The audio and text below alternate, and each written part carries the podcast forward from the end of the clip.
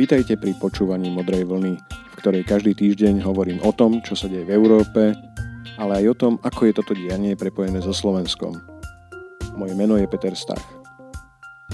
Dnes pošpekulujem o európskej parlamentnej matematike v súvislosti s hlasovaním o návrhu postaviť na čelo Európskej komisie nemeckú ministerku obrany Ursulu von der Leyen. Potom sa trochu zamyslím nad tým, čo politika kvalifikuje na top funkciu v EÚ. A nakoniec zareagujem na otázku, ktorá mi prišla po zverejnení prvého dielu môjho podcastu.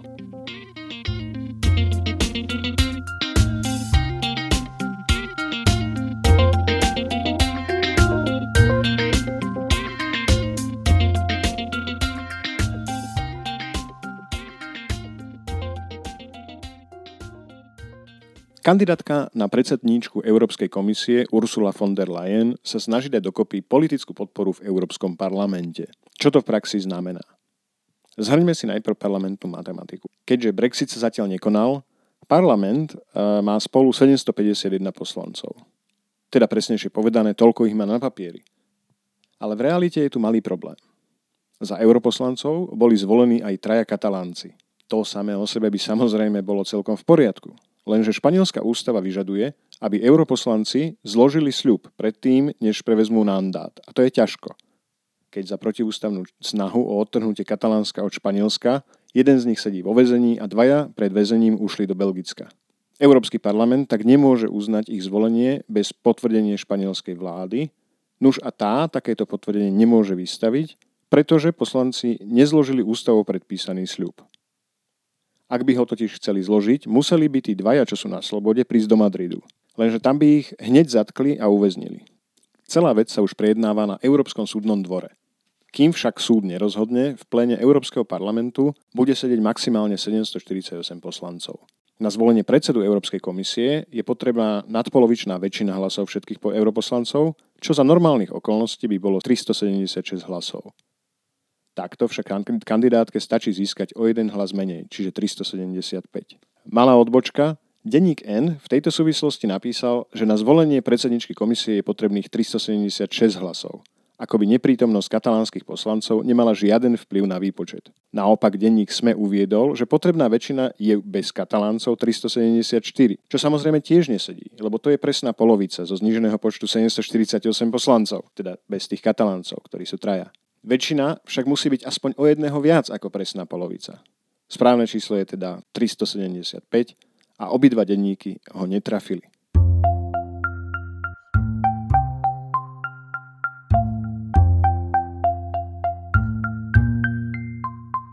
Pozrime sa teraz na to, ako sa dá dať dokopy potrebný počet poslancov. Začnem asi tým, že dohoda predstaviteľov členských štátov o top 4 výkonných pozíciách dáva ľudovcom predsedničku komisie, socialistom post vysokého predstaviteľa Únie pre zahraničnú politiku a liberálom predsedu Európskej rady a šéfku Európskej centrálnej banky. Socialisti a ľudovci by sa navyše, podľa dohody, v polovici volebného obdobia mali vystriedať na poste predsedu Európskeho parlamentu. Ľudovci získali vo voľbách 182 poslaneckých mandátov socialisti 154 a liberáli 108. To je spolu 444. Inými slovami, ak by všetci poslanci týchto troch politických skupín podporili dohodu lídrov členských štátov, Ursula von der Leyen bude už od týždeň predsedničkou Európskej komisie. Lenže takáto podpora vôbec nie je istá, pretože čas ľudovcov aj čas socialistov nie je vôbec spokojná s dosiahnutou dohodou. Niektorí poslanci Európskej ľudovej strany hovoria o ponížení ich kandidáta na predsedu komisie Manfreda Webera a nerešpektovaní výsledku volieb. Na druhej strane nemeckí socialisti napríklad otvorene odmietajú podporiť nomináciu nemeckej ministerky obrany. A dnes nikto nevie povedať, či počet disidentov vo všetkých troch skupinách náhodou neprekročí číslo 69. Varovne pôsobí najmä výsledok voľby predsedu Európskeho parlamentu. Talianský socialista pán Sassoli v nej získal 345 hlasov hoci na papieri mal za sebou podporu tých istých troch politických skupín, ktoré sa dohodli na rozdelení štyroch najdôležitejších výkonných funkcií. Lenže až 99 ich poslancov sa Soli ho nepodporilo. Ak by sa niečo podobné zopakovalo pri hlasovaní o návrhu na predsedu komisie, Ursula von der Leyen by sa musela vrátiť naspäť do nemeckej vlády a rokovanie členských štátov by sa začali odznova.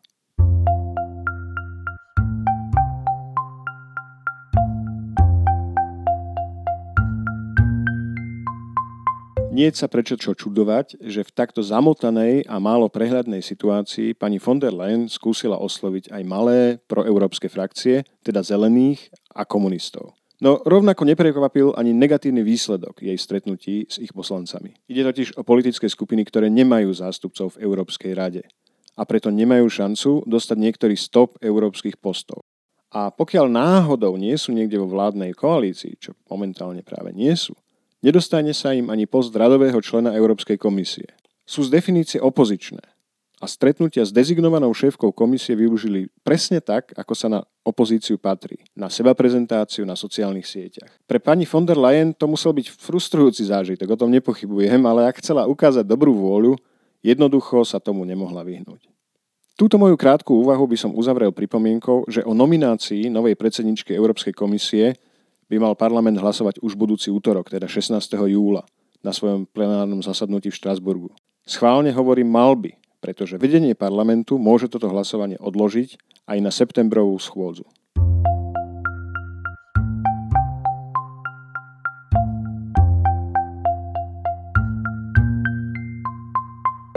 No a teraz sa na chvíľku vráťme k osobám tých štyroch, ktorí boli navrhnutí do najdôležitejších výkonných pozícií v Únii.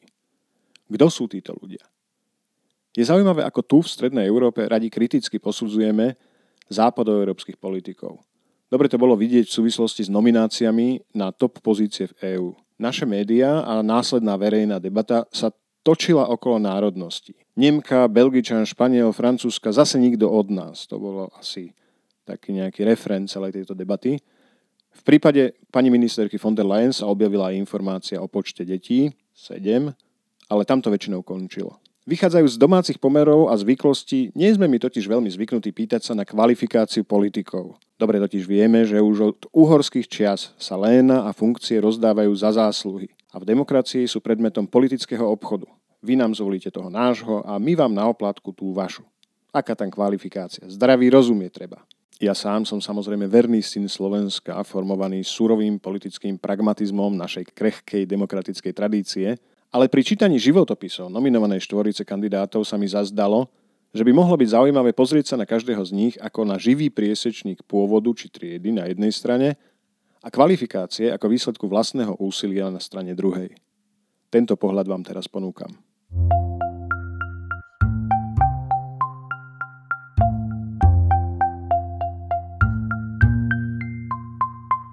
Začnem kandidátkou na predsedničku Európskej komisie Ursulou von der Leyen.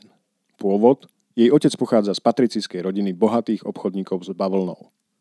On sám bol najskôr vysokým úradníkom v Európskej komisii a neskôr 14 rokov predsedom vlády Dolného Saska medzi rokmi 1976 až 1990.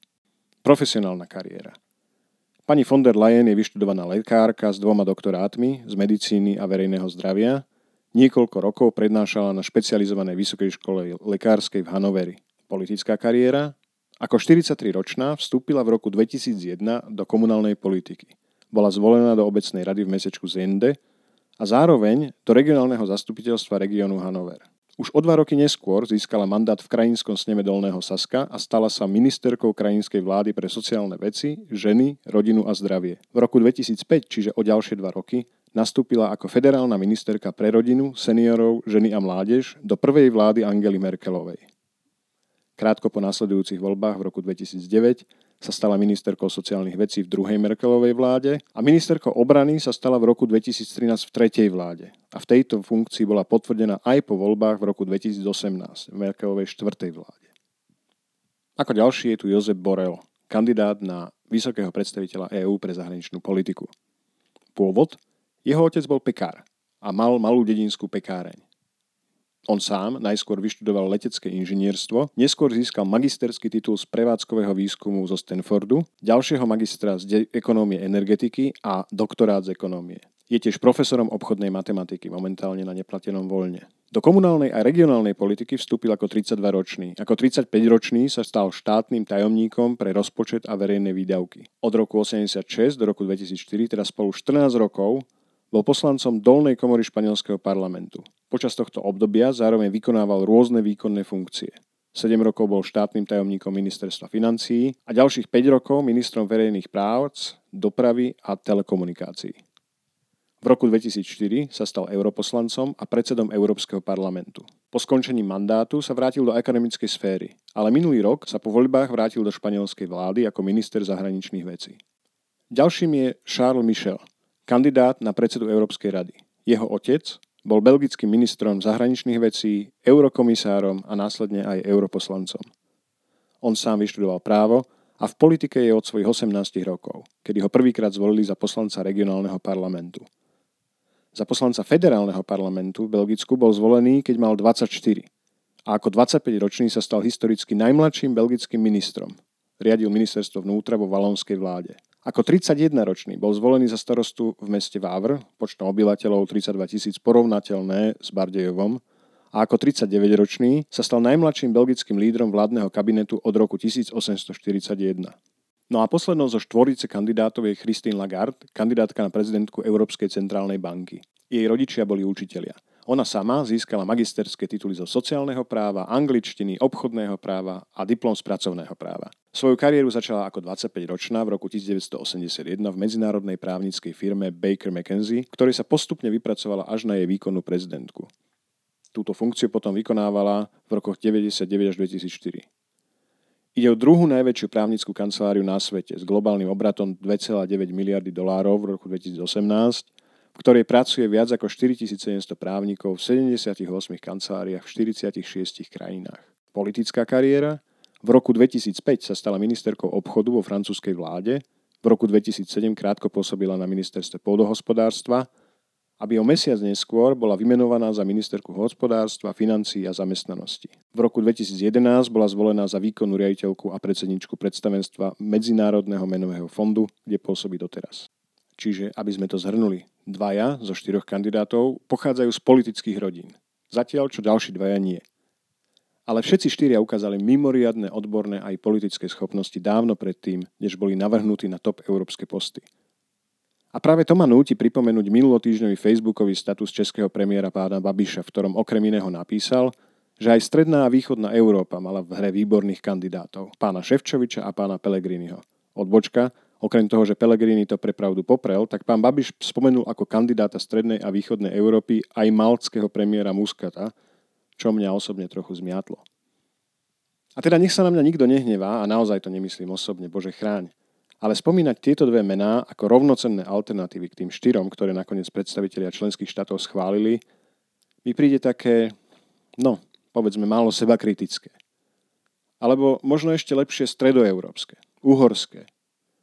Byť zo Slovenska, Čiech, Polska alebo Malty jednoducho v Európe nie je kvalifikácia. Zvyknime si na to.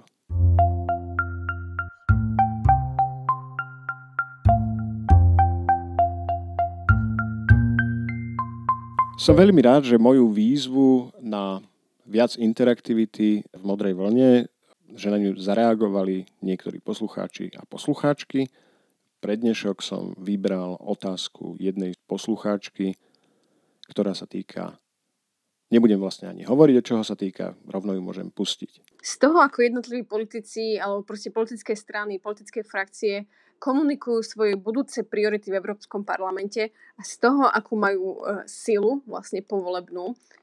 Čo ty čítaš ako uh, témy, ktoré budú výrazné a významné a zároveň uh, budú zaujímavé zo slovenského pohľadu. Teda, um, v čom sa ten Európsky parlament a dianie v Bruseli zmení a v čom e, bude táto zmena viditeľná na Slovensku v tom uh, súčasnom mandáte podľa teba?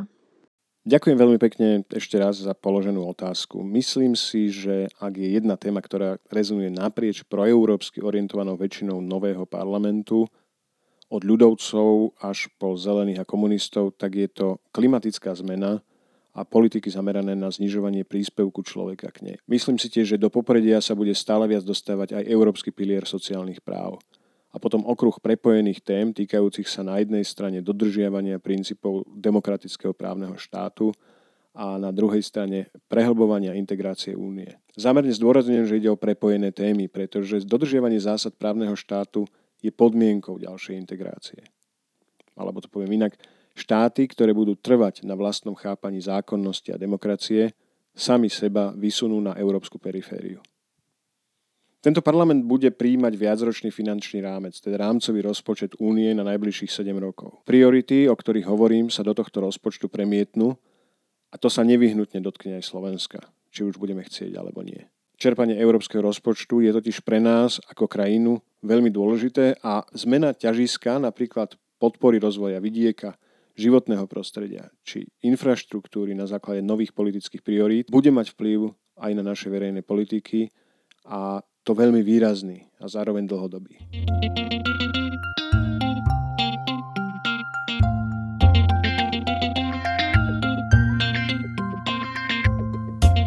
Toľko na dnes.